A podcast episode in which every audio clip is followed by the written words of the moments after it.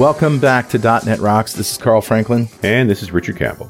And uh, today I'm recording from a newly uh, provisioned room in my home where I've got U-Haul blankets up and I've got lights and green screens and doing the streaming thing, my friend. You're getting, you're getting a little video studio these days.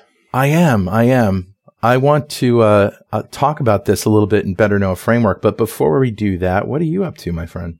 I have been recording two RunAs a week, uh, all in starting in May, and where this is publishing in May. We are um, doing a, a, Friday episode, which is spe- specifically on topics for IT pros around pandemic issues. So scaling VPNs, re- uh, work from home issues, helping your employees with Wi-Fi, all those kinds of subject materials. That's great. So much demand. There is so much demand. It's true. So it's been uh, it's been a whirlwind, and I'm enjoying myself. I mean, it, these are tough topics, but at the same time, it's interesting to just dig into the creative ways that folks have been solving problems. I had a great conversation with an IT fellow who was RDPing into, or not RDP, but using one of the remote control services to get into his employee's machine so that he could configure his Wi-Fi access point because it had quality of service settings so that he could turn down the Netflix and turn up the the uh, the the video chat stuff. And this is indicative of the kind of problems we're dealing with now. Yeah. I mean, IT people have always been able to fix their own home problems, but and they've always been able to uh, you know go to somebody's office and fix something, but now you can't do that. Yeah, because you have control of a network. No, not so much. But I've also talked to folks where they're shipping MiFi's out, just a little, the little uh, um, why, um, yep. cellular modems just because it's simpler than trying to fix those things. Like you got strong cell signal there. Let me send you one of these. It's just for work. And that way that yep. machine is, is fine. But yeah, you're finding out what people have at home and how to keep them productive. And it's, uh, it's been uh, interesting. For the most part, what I'm finding is these were all projects that were on the to do list but they were hmm. tertiary mm. and now they're primary. Now they're like, we need to get this working now. I had a problem where I was, uh, go ahead. I was recording and doing a stream and a conference or whatever.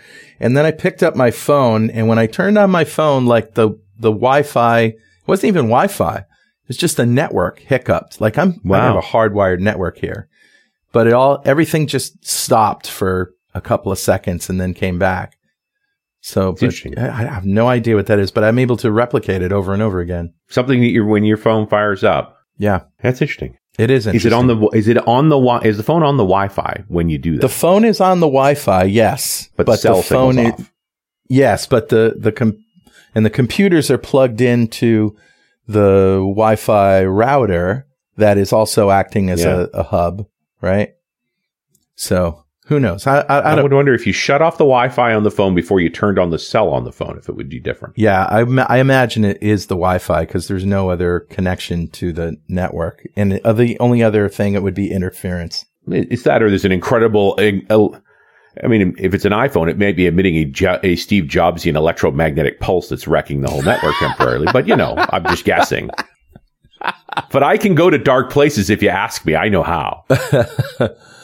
Well, uh, uh, we're glad you're here and, uh, we're here for you and let's roll the crazy music. And I've got something I've been working on for Better Know Framework. Awesome. All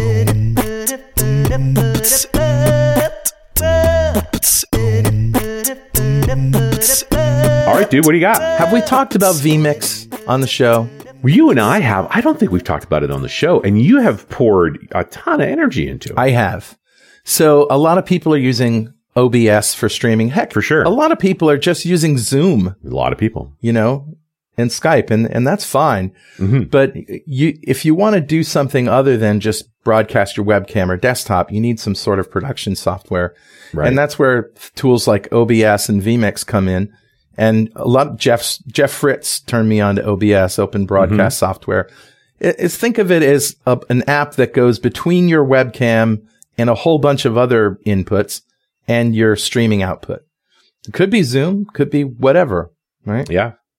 But OBS is, is open source and there is a commercial product called vMix that is like OBS on steroids.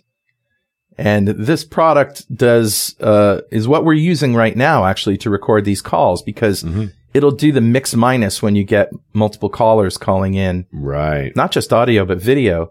And that has been, isn't Richard, uh, suffice to say, that has been the technical thorn in our side the whole time we've been for, recording .NET Rocks, right? Decades, right? I mean, that has been the ma- if there's anything we ever figured out that people were like, why does your show sound so good? It's like, we figured out mix minus a long time ago with a bunch right. of different hardware. Remember the Telos One Plus One? Holy man. Yeah. The Telos One and the Telos One Plus One were, was a way to, a, a phone hybrid to get telephones, uh, lines in and yeah. only record, yeah, only record what you hear and then mm-hmm. only send to them send them everything except themselves. Right. And so doing this manually is a real nightmare, especially with Zoom. We've had to use multi-track uh, recording audio interfaces where we have the output of one patched into the input, another input and do crazy routing. And that works sometimes. And then we've had separate machines and get the inputs of one from the outputs. It's just a nightmare. So anyway, vMix does this automatically, but it also does a lot of great things on the video side and for visual production as well. And I jumped into it full force and I mm-hmm. actually f- started finding sort of gaps in things that I wanted it to do that it wasn't doing. But it, it has an API and the API is fairly easy to use. It, it's actually built in .NET. Huh. It's a .NET 3.5 application. Uh, it's clearly a WPF and Windows Forms application. And uh, the API is VB.NET. The script, the scripting is VB.NET, but they also have a web API, but essentially they're just listening to like a 127.0.0.1 uh, port, a special port, and you can just send GET requests with all the parameters on the string, and things will happen. Yeah, so it's it's pretty cool. I figured out I basically figured out how to build a system that uses SignalR so that a remote caller or a remote presenter can control aspects of vMix, can switch scenes and um, change countdown timers and just do a whole bunch of things and automate that. So I started offering um, production services everything from consulting on vMix and, and what have you. Even before that, consulting on how to set up a green screen, how to light it, how to do all that kind of stuff, audio, you know, microphones and headphones that work well. And then also going all the way towards, um, hey, you know, I can run your conference for you or your online meeting. And so I've actually got a couple of customers that I'm doing that for now. Everybody's fantastically uh, into it. I've got uh, designers and artists that I'm working with to create virtual sets so we can customize things. Uh, let, us just suffice to say, I'm having a ball. That's fun. and if you want to watch a five minute video that sort of shows you the possibilities, go to pwopstream.com, P-W-O-P stream.com. That's all I got to say about that. Who's talking to us, Richard? grabbed a comment off of show 1672, the one we did in January of 2020, you know, the before times. Right. When we were talking to Brian Lagunas about client side development in 2020, I, I had oh, a, yeah. I had a plan you know, for our year about, hey, it's a new decade. What are we thinking about? How are things going to go forward and so forth? Been a little distracted mm-hmm. the past few months, but, uh, yeah. you know, this was part of that plan. And we had a great conversation, right? Talking. I mean, WinForm's still out there doing its thing, yep. making, making people money, you know, making work. WPF popular ever. UWP. That's, we should talk about that. Xamarin yep. Forms. We talked about Prism. All great conversations. And, uh, yeah. and Mike Warrenes said, uh, this is just a few months ago. I, I love this show, as I do all your shows, mostly. Uh, Brian is professionally honest about the approach Xamarin are taking. I'm a great advocate of what Xamarin and Microsoft have done to bring cross-platform development to C Sharp. But I do agree with Brian's comments about shell being problematic because it is another layer of abstraction on an already complicated navigation structure. So yeah, you know, they, that's the challenge of, of Xamarin Forms is you're trying to make it simpler to code in exchange for you have to jump through these hoops. Right. It is most welcome food for thought to hear someone outside of the Microsoft Xamarin bubble, albeit in an infragistics one, perhaps. Yeah. Cause that's Brian. Yep. Uh, presenting an alternative perspective and a route into Xamarin development. And that's why your show rocks. Uh, always worth listening to because you're constantly showcasing alternative approaches, which keep development fresh and fant- this fantastic ecosystem vibrant and interesting. Thanks. Hmm. Well, just wait, Mike, because we're going to talk a whole lot of Uno today. yeah, we are. More alternatives. So, Mike, thank you so much for your comment. A copy of Music Code By is on its way to you. And if you'd like a copy of Music Code By, write a comment on the website at .netrocks.com or via any of the social medias. Well, we publish every show to Facebook. And if you comment there and I read it on the show, we'll send you a copy of Music Code By. And definitely follow us on Twitter.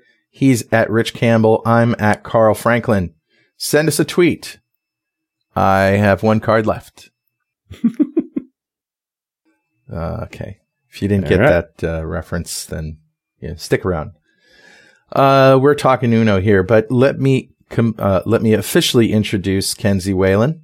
From carrots to code, Mackenzie Whalen went from farming to programming, utilizing only free resources available to her online. Since beginning her career as a developer, Kenzie has worked mainly with mobile development and now speaks at developer conferences around the world about cross-platform tools like Uno and Xamarin. She currently works for a fully remote digital agency called Infinity Interactive, where she gets to expand her toolbox by using a diverse range of languages and frameworks to build dynamic websites and mobile apps. Welcome, Mackenzie. Hi, thanks for having me. Do you prefer Mackenzie or Kenzie? I usually go by Kenzie. All right. Yeah, I grew up with the name Mackenzie and I was tall. So um, some kids started calling me, you know, Big Mac. And that's not really how every little girl wants to be referred to. So um, from then on, it became Kenzie. it's all right. Took the Mac I'm off. clearly over it. Good it. call. Yeah. I was lucky. I mean, they picked on me anyway, but not a lo- whole lot of uh, vulgarities rhyme with Carl. They're, you know, on the playground, like Carl, snarl. good one. Yeah. okay. Yeah. Good one. And I was good with explosives, so people left me alone. you just set them on fire. Figured That's too much problem. Things that mysteriously go bang that you did not expect.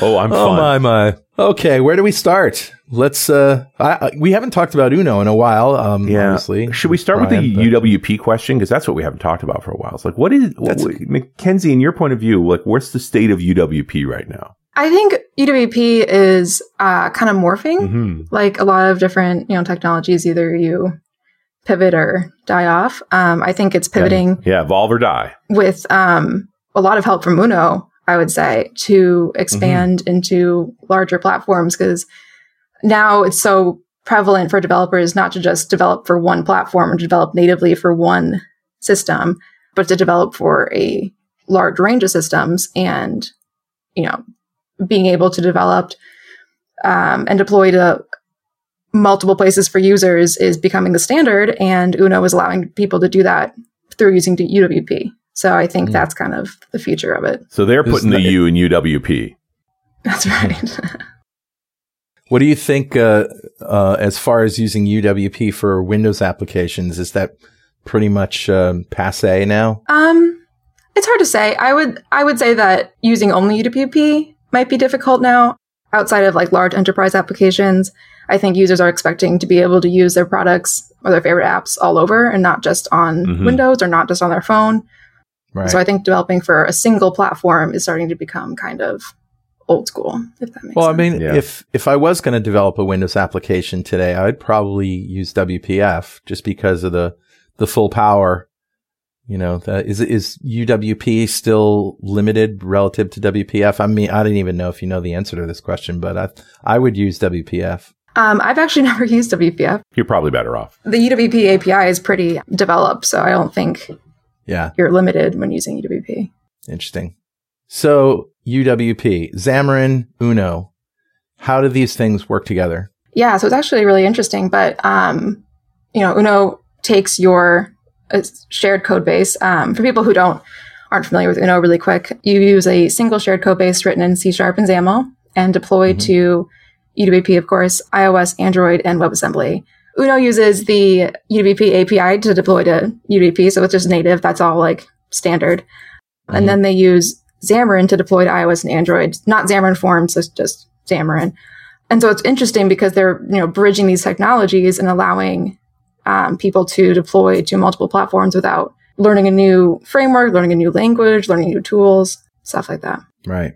But and I think it's what most people want, right? Is they want to write the code once, run it on the desktops at the office, and run it on the phones that the that the employees use. Thinking, of course, totally putting my enterprise architect hat on. Absolutely. And I think it's not to say that you're going to write it one time and never touch specific platforms. It's all going to be perfect right away. Don't burst my bubble.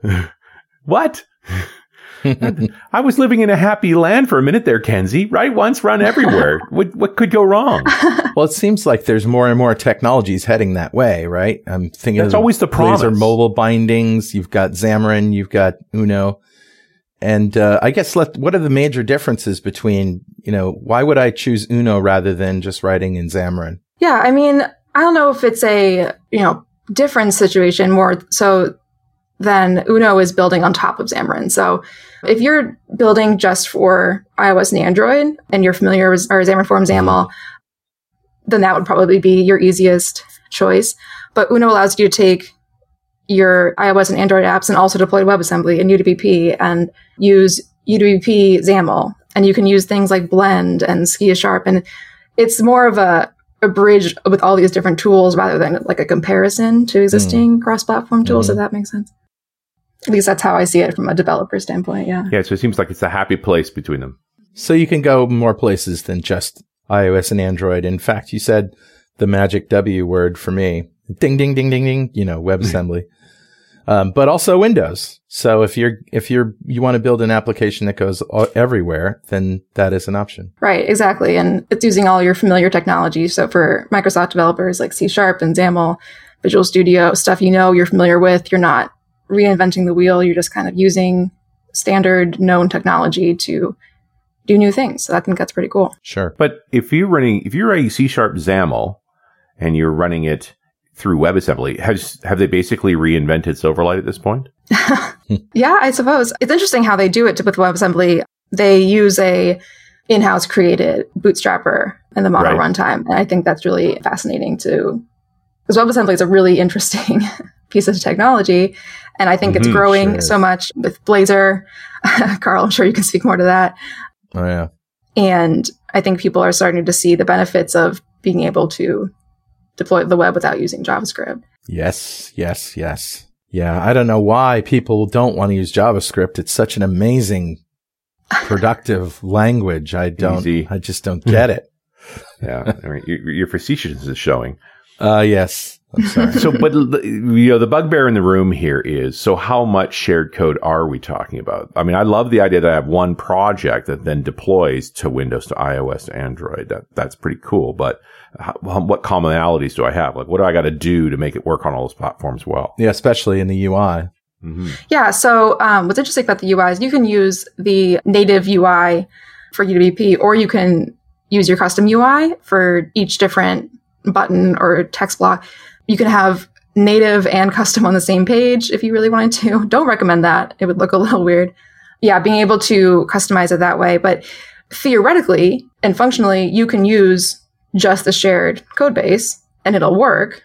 Users expect certain things to work certain ways on different platforms. So the benefit is that you can still go in and tweak here and there. And just so like the Xamarin Forms apps, most of the time you're doing a little bit of tweaking. Depends on the platform you're using. If I were to generalize it, I'd probably say around um, 80 to 90% shared code, mm-hmm. 10 to 20% tweaking. Wow. Okay. Because and and you're saying you can use all of the UWP native controls on all of these platforms? Because there's like 50 of them, aren't there? That's right. Yeah. Um, the entire UWP API has not been implemented. Um, they're working on it, but it's it's a lot of stuff. Okay. Right. But the benefit of that too is that it's open sourced, so people have been contributing. And if they run into a situation where there's a tool they wanted to use, they can just go in and implement it, and then they can use it. you know, that's the benefit of open source. Yeah. Nice. Well, and because the source controls, the UWP controls, they're not open source. That's right. So they've actually just been recreating the Windows control. Um, that's right. They're using the, I believe they're using the just UWP API and grabbing from there. Okay. Mm. Yeah. And then open sourcing their implementation. I'm just thinking about how you would make that work on iOS, right? Yeah. Because like, you, you use the UWP calendar view how does that show up in iOS unless they've actually made an implementation for iOS? Right, and that's what they they do. They implement it um, for each platform specifically. So underneath, right. you'll see you know all this platform specific code, but when you use it, you're only using UWP in the shared project. Right. And I can also imagine there's a bunch of controls here that are very Windows specific and, and very large screen specific that would not make sense on a phone. Right. And that's why I say you're going to need to go and do tweaking if you're going to, if you want your app to look like a native app. Right. We also have to mention, and I know we probably won't go into details here, but there is another option looming on the horizon, which is the uh, Blazor mobile bindings that are experimental right now and uh, web window integration. So web window for for desktop operating systems is sort of um, uh, Steve Sanderson did a nice blog post. We'll link to it where he, he did a very small footprint uh, native desktop application from uh, a WebAssembly, you know, Blazor project. And then these native mobile bindings are a way that you can use Xamarin uh, Forms XAML uh, to do the UI, but with the Blazor component model behind it. So you can reuse your Blazor components uh, code and you know just build out different XAML um, for the for the for the UI. But that isn't quite baked yet. But I did I just did want to throw that out there as you know another solution to the write once go everywhere pro- uh, problem or you know desire that's looming on the horizon. Yeah, actually, when Blazor announced that the mobile bindings, Uno took that and in a day they um, built some functionality so that you could take Blazor mobile bindings and convert them to Xamarin Form XAML, which Uno then hmm. converts to C sharp, and you can run the Blazor mobile bindings on an Uno app. Nice. Don't know why you would, but you can. Yeah. But it's like if you're if you're going down the mobile bindings path, it's like, hey, this also works here. Right. Right. And that's what that's I think the whole industry is moving towards is these cross platform tools because yeah. you know, people need to be able to build apps quicker to all these different places. Like you can't or you can just build natively, but it takes a long time and it takes a team of people who know different languages and frameworks and it's becomes difficult. Yeah. Yeah, but I think Uno's approach to it is pretty neat. The way they set it up, it's pretty easy to implement lots of new technology into it.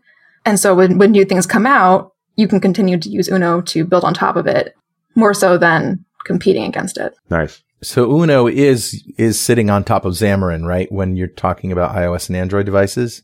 Yes, that's right.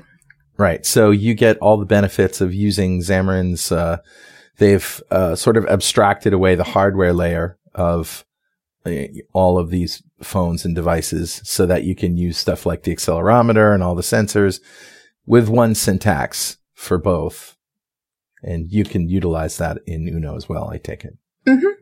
Yeah. So you use UWP XAML uh, in Uno versus Xamarin yeah. Form XAML. Um, yeah. Okay. But yeah, it's it's interesting how it builds on top of everything else it does kill me how many flavors of XAML we still have for all the efforts we try to get yeah, to uh, right. XAML. Like, I, I, it's sad that you have to say that, and we all know what you mean, right? It's like, oh, you're right. Yes, so many flavors. At least XAML, the acronym doesn't have an S standard. you know, how many yeah. acronyms that include an S for standard have actually been so segmented and fragmented over the years? I'm looking at you, SCSI.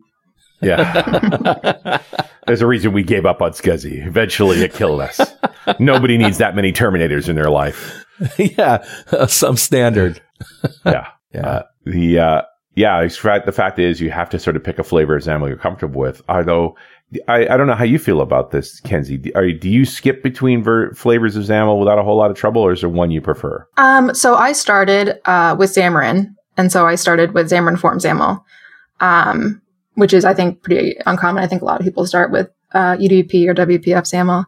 Yeah. Um, yeah. So I I was familiar with that first, and now I obviously have learned UWP XAML for Uno, but I don't I don't know if I have a preference. I think both have benefits of it. Um, I, mm-hmm. I, appreciate the the brevity of Xamarin Form XAML, but UWP XAML has a lot more to not a lot more, but it has more to offer, I think, as far as features. So well, it was built for a different reason too. In some ways, I think you've got a huge advantage having come from this from uh, Xamarin Form XAML because you're used to the smallest set essentially that works everywhere. Like you, I would almost argue your instincts are the set of tools. It doesn't matter what platform it is; it'll probably work.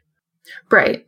So yeah, that is absolutely a benefit. You know, as opposed to if you're coming at it from a Windows WPF, that kind of thing, you're used to certain things. It's just like Xamarin Forms, like no, sorry. and uh, guys, hold that thought right here while we pause for this very important message. Hey, it's Carl and Richard here to tell you that all of the NDC conferences this year are going online.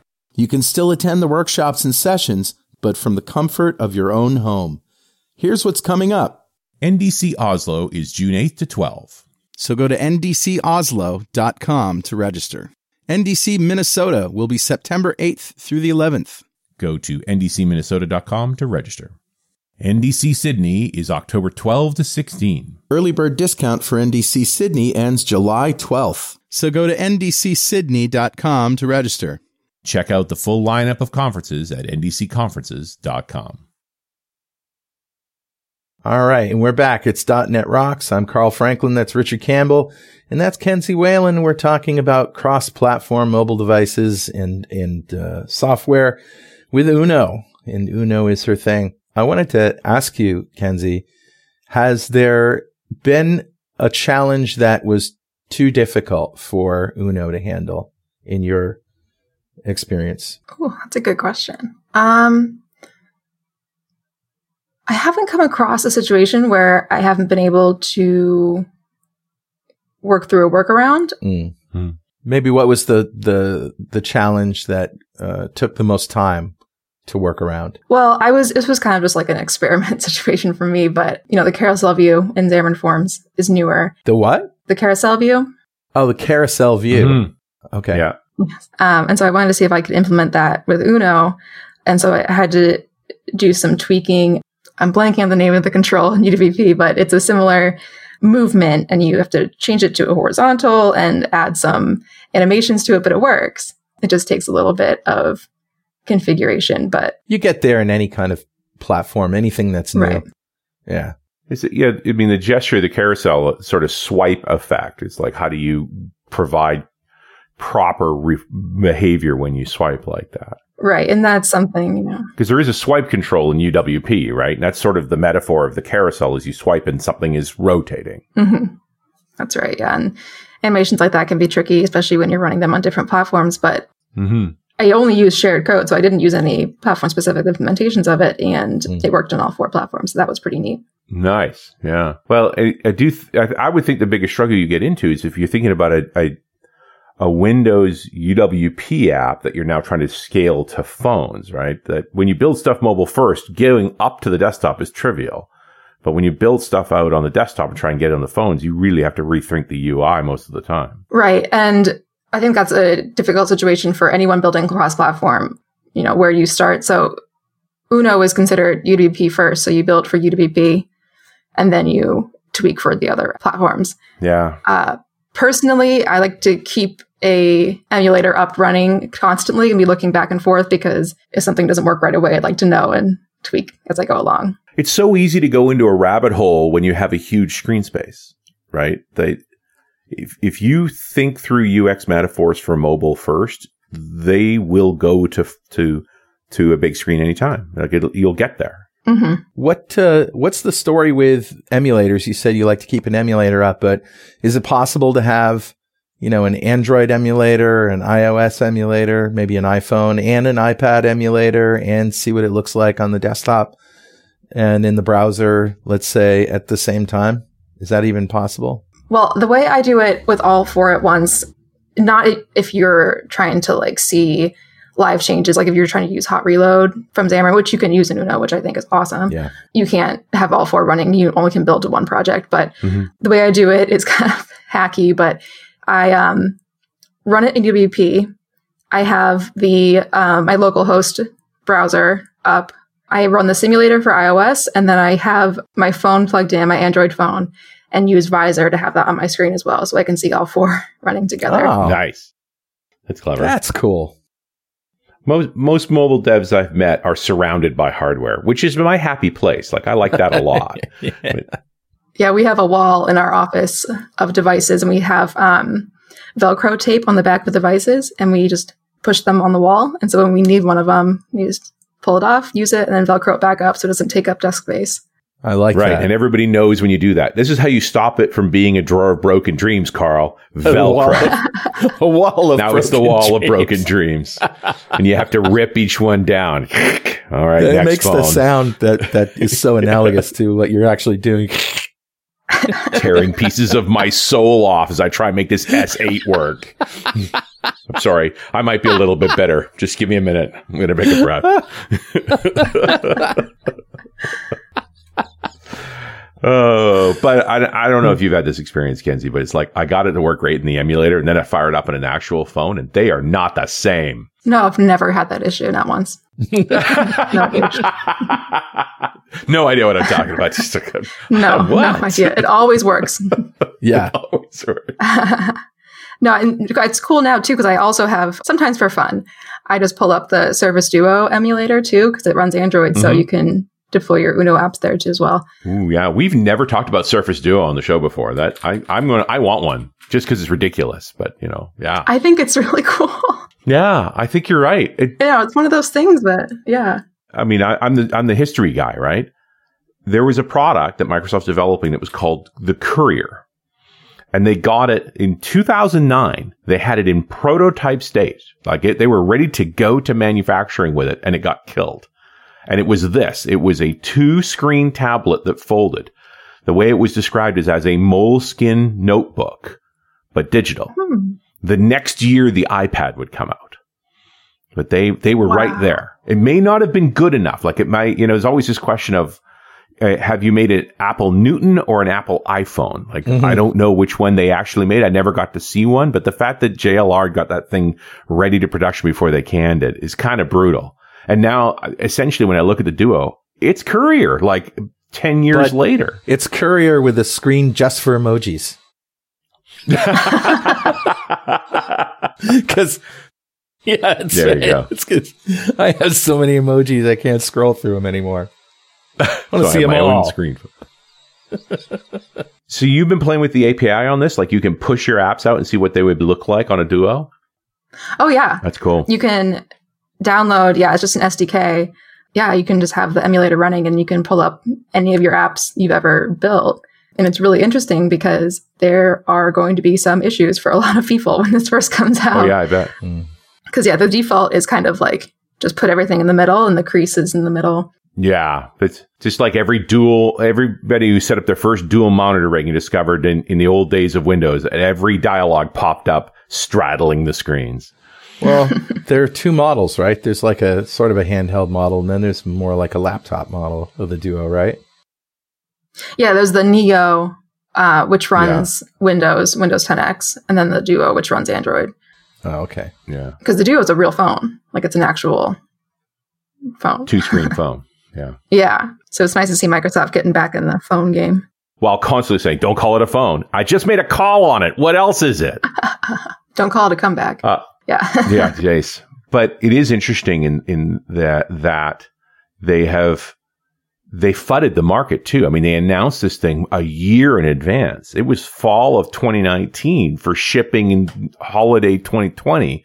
And what do you think the chances are being late under the circumstances we're in? Oh, yeah. There's already some rumors going around. They're going to push the release. Yeah. But I think the big reason they, you know, announced it so early was because for developers, this is an entirely new way to develop. Like you need to right. account for really different situations. And they wanted to give developers some time so that they can have some dual screen compliant apps in the app store when they release. Because if they don't have apps, that's the same issue they ran in with the Windows phone. They didn't have the apps. Right. And so people wouldn't use it.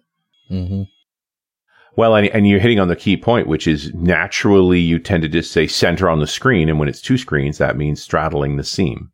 So mm-hmm. writing your software so that it actually uses a using the better way to position itself. Are there any other weird form factors like that that are you know not not quite standard that you have to think about when developing cross-platform mobile device applications for current mobile yeah yeah devices? I, I'm not so concerned about stuff that's 10 years old, but is there anything else that's more current that's mobile that's has some sort of non-standard uh, setup like the Duo? Uh, well, certain things like notifications are handled differently on different platforms and permissions and stuff like that. So understanding how the user is going to interact with those and understanding how they expect to interact with them is important. Mm.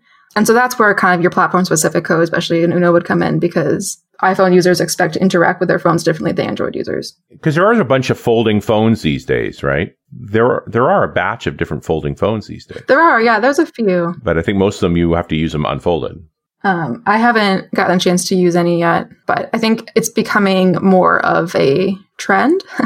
I mm. think it could go two ways, honestly. One, you know, all developers have to start developing for dual screen compatibility. Right. Because users expect them to. Or two, they don't develop and users can't use their apps on dual screen devices and don't use dual screen devices.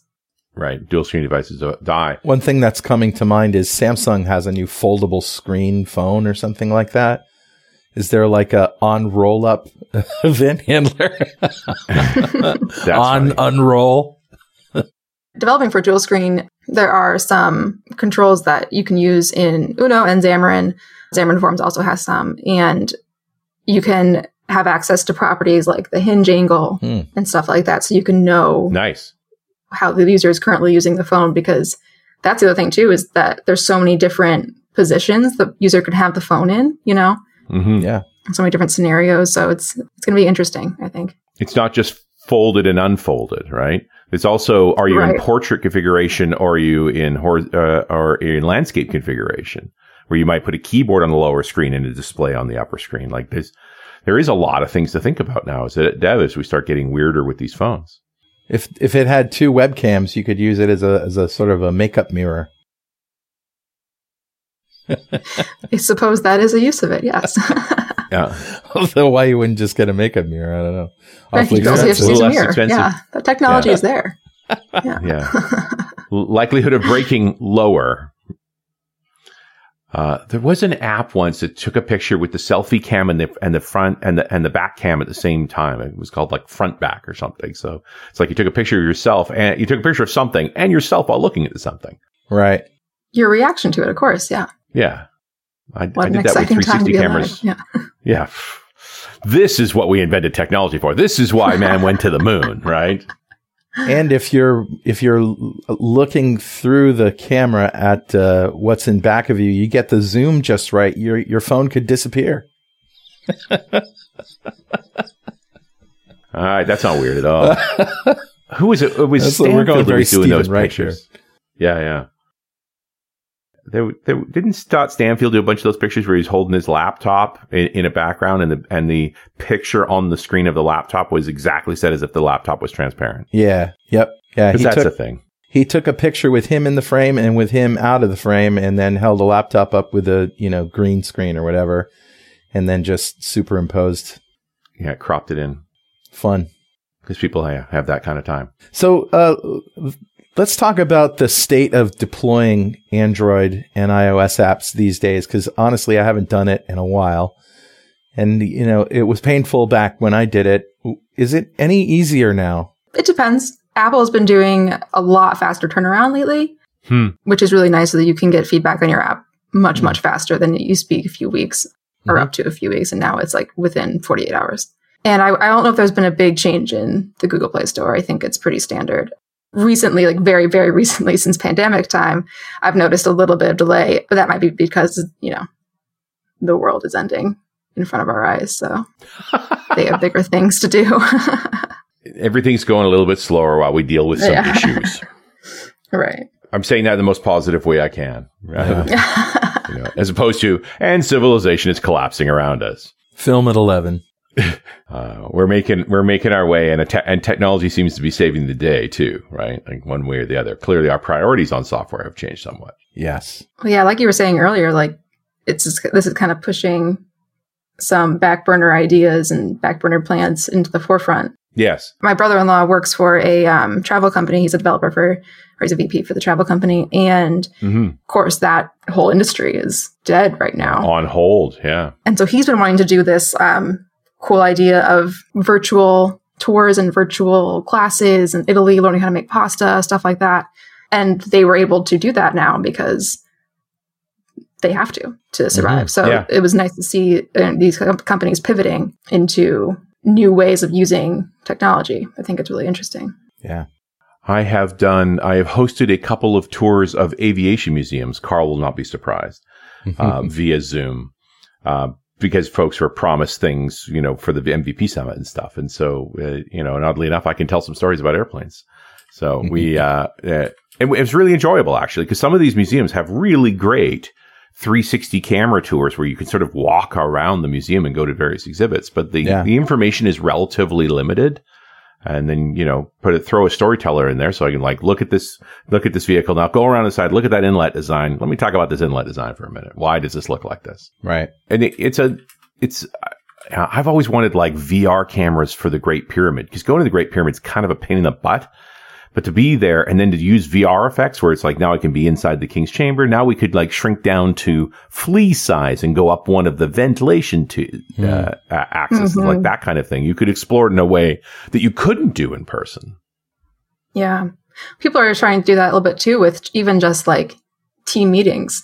You know, using VR to feel like you're actually in a team meeting or in a happy hour. I think that's pretty interesting. One of the things that I do with vMix is uh, I have a shot of an auditorium from you know the back, and there's a podium and there's a desk, and vMix has cameras basically. So you click on a camera angle. It's not really an angle, but it's a frame, so you can zoom in on the podium, let's say, and it goes from the back and zooms in on it, and then you can zoom over to the table, and maybe there's a screen behind you or with a PowerPoint presentation, and you could, you know, let's say we have you know six people on a panel, they all come in on different channels like you guys are now.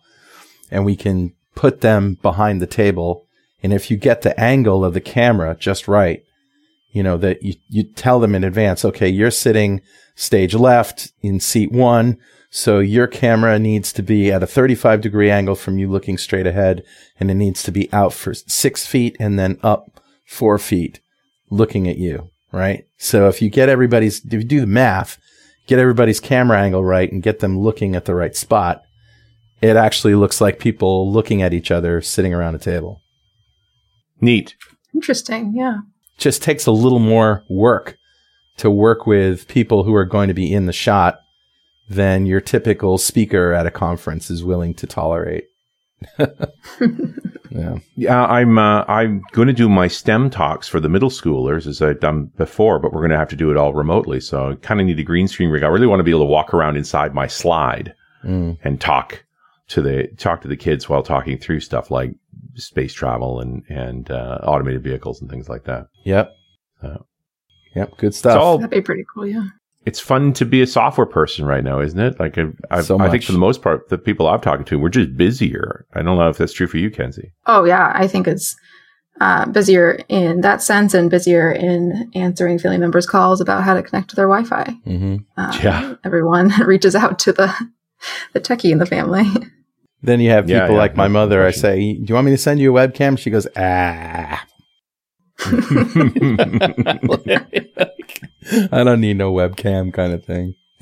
no, it's true. Not everybody's not everybody's on board. I also think that culturally, because we live with such a high rate of change, that the pandemic to us just feels like more change, and mm. we're just trying to find a way to work with it. Yeah, I, I, think I, I don't I know I, I still get waves of existential threat every so often, but for the most part, it's like, nah, we're just trying to solve the problem, work through the problem. And I wonder too how much of this change is going to stick around after life goes back to whatever normal that's going to look like.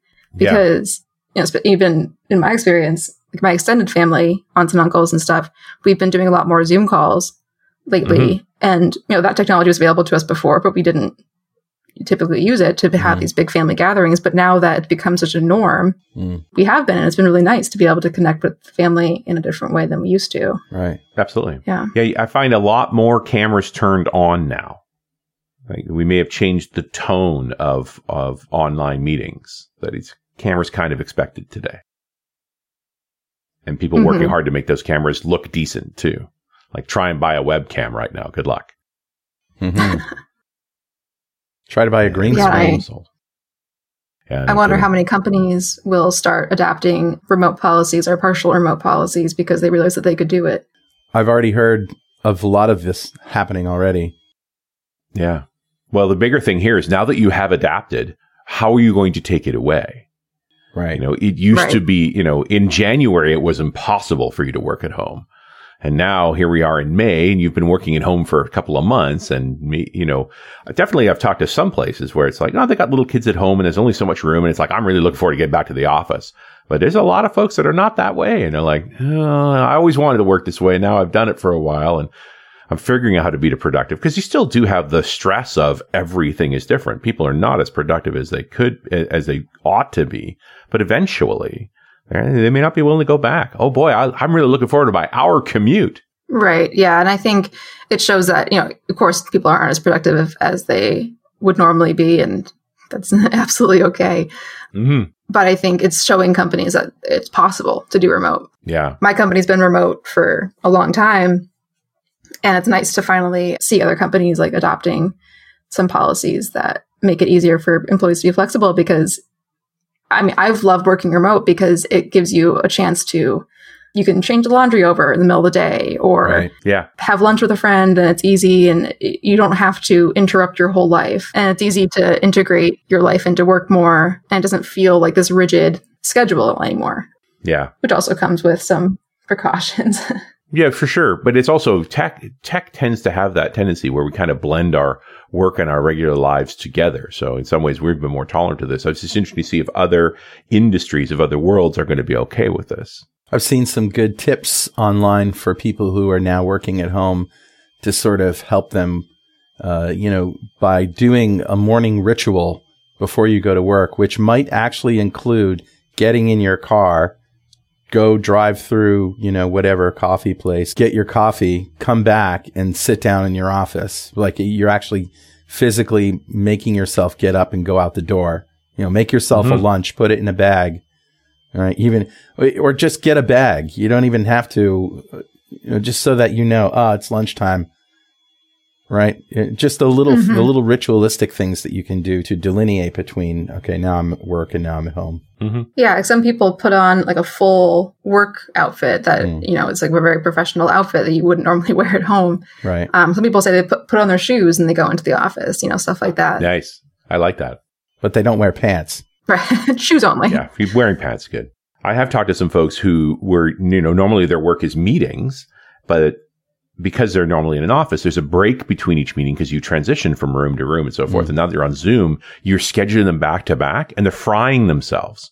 That they're realizing I actually have to put a 10 minute gap between meetings for, to clear my head just to san- for sanity's sake. And, uh, and, you know, it's like go get a cup of coffee or the, you know, the caffeinated beverage of your choice to break between each thing. Otherwise, all the meetings are, are garbled essentially. You, you get too cooked. Yeah. Well, it's not all Uno all the time, but it is, uh, it is the life we're leading right now. This is very cool. So, uh, can you give us some Uno resources, Kenzie? Yeah, absolutely. Uno, their docs are on platform.uno. They have a really cool playground you can use, kind of similar to like a CodePen type thing, where you can try out some XAML and C Sharp and see how it would run Hmm. uh, right in your screen, right in the browser. You can download their Visual Studio extension on their website, and then you can start running Uno apps in Visual Studio. It's super easy. Yeah, and they have their Twitter is very active. They have a lot of resources available, and their GitHub is, I think, just Uno, where you can see the open source projects, some samples that you can run locally so you can see what it looks like and stuff like that. Awesome. Yeah, that's great. Well, Kenzie, thanks very much for uh, spending this hour with us. And, uh, you know, our shows tend to be um, mostly about the topic that we're talking about, but we always want to talk about, you know, how people are coping in the in the time of coronavirus. So I appreciate that discussion as well. Thank you. Thank you. I appreciate having me. All right. We'll see you next time on .NET Rocks.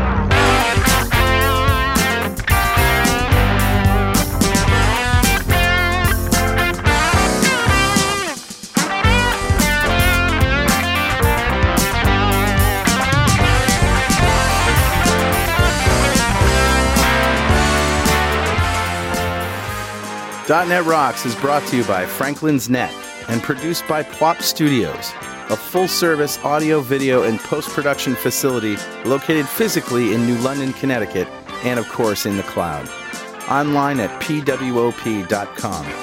Visit our website at dotnetrocks.com for RSS feeds, downloads, mobile apps, comments, and access to the full archives going back to show number one, recorded in September 2002. And make sure you check out our sponsors, they keep us in business. Now go write some code. See you next time.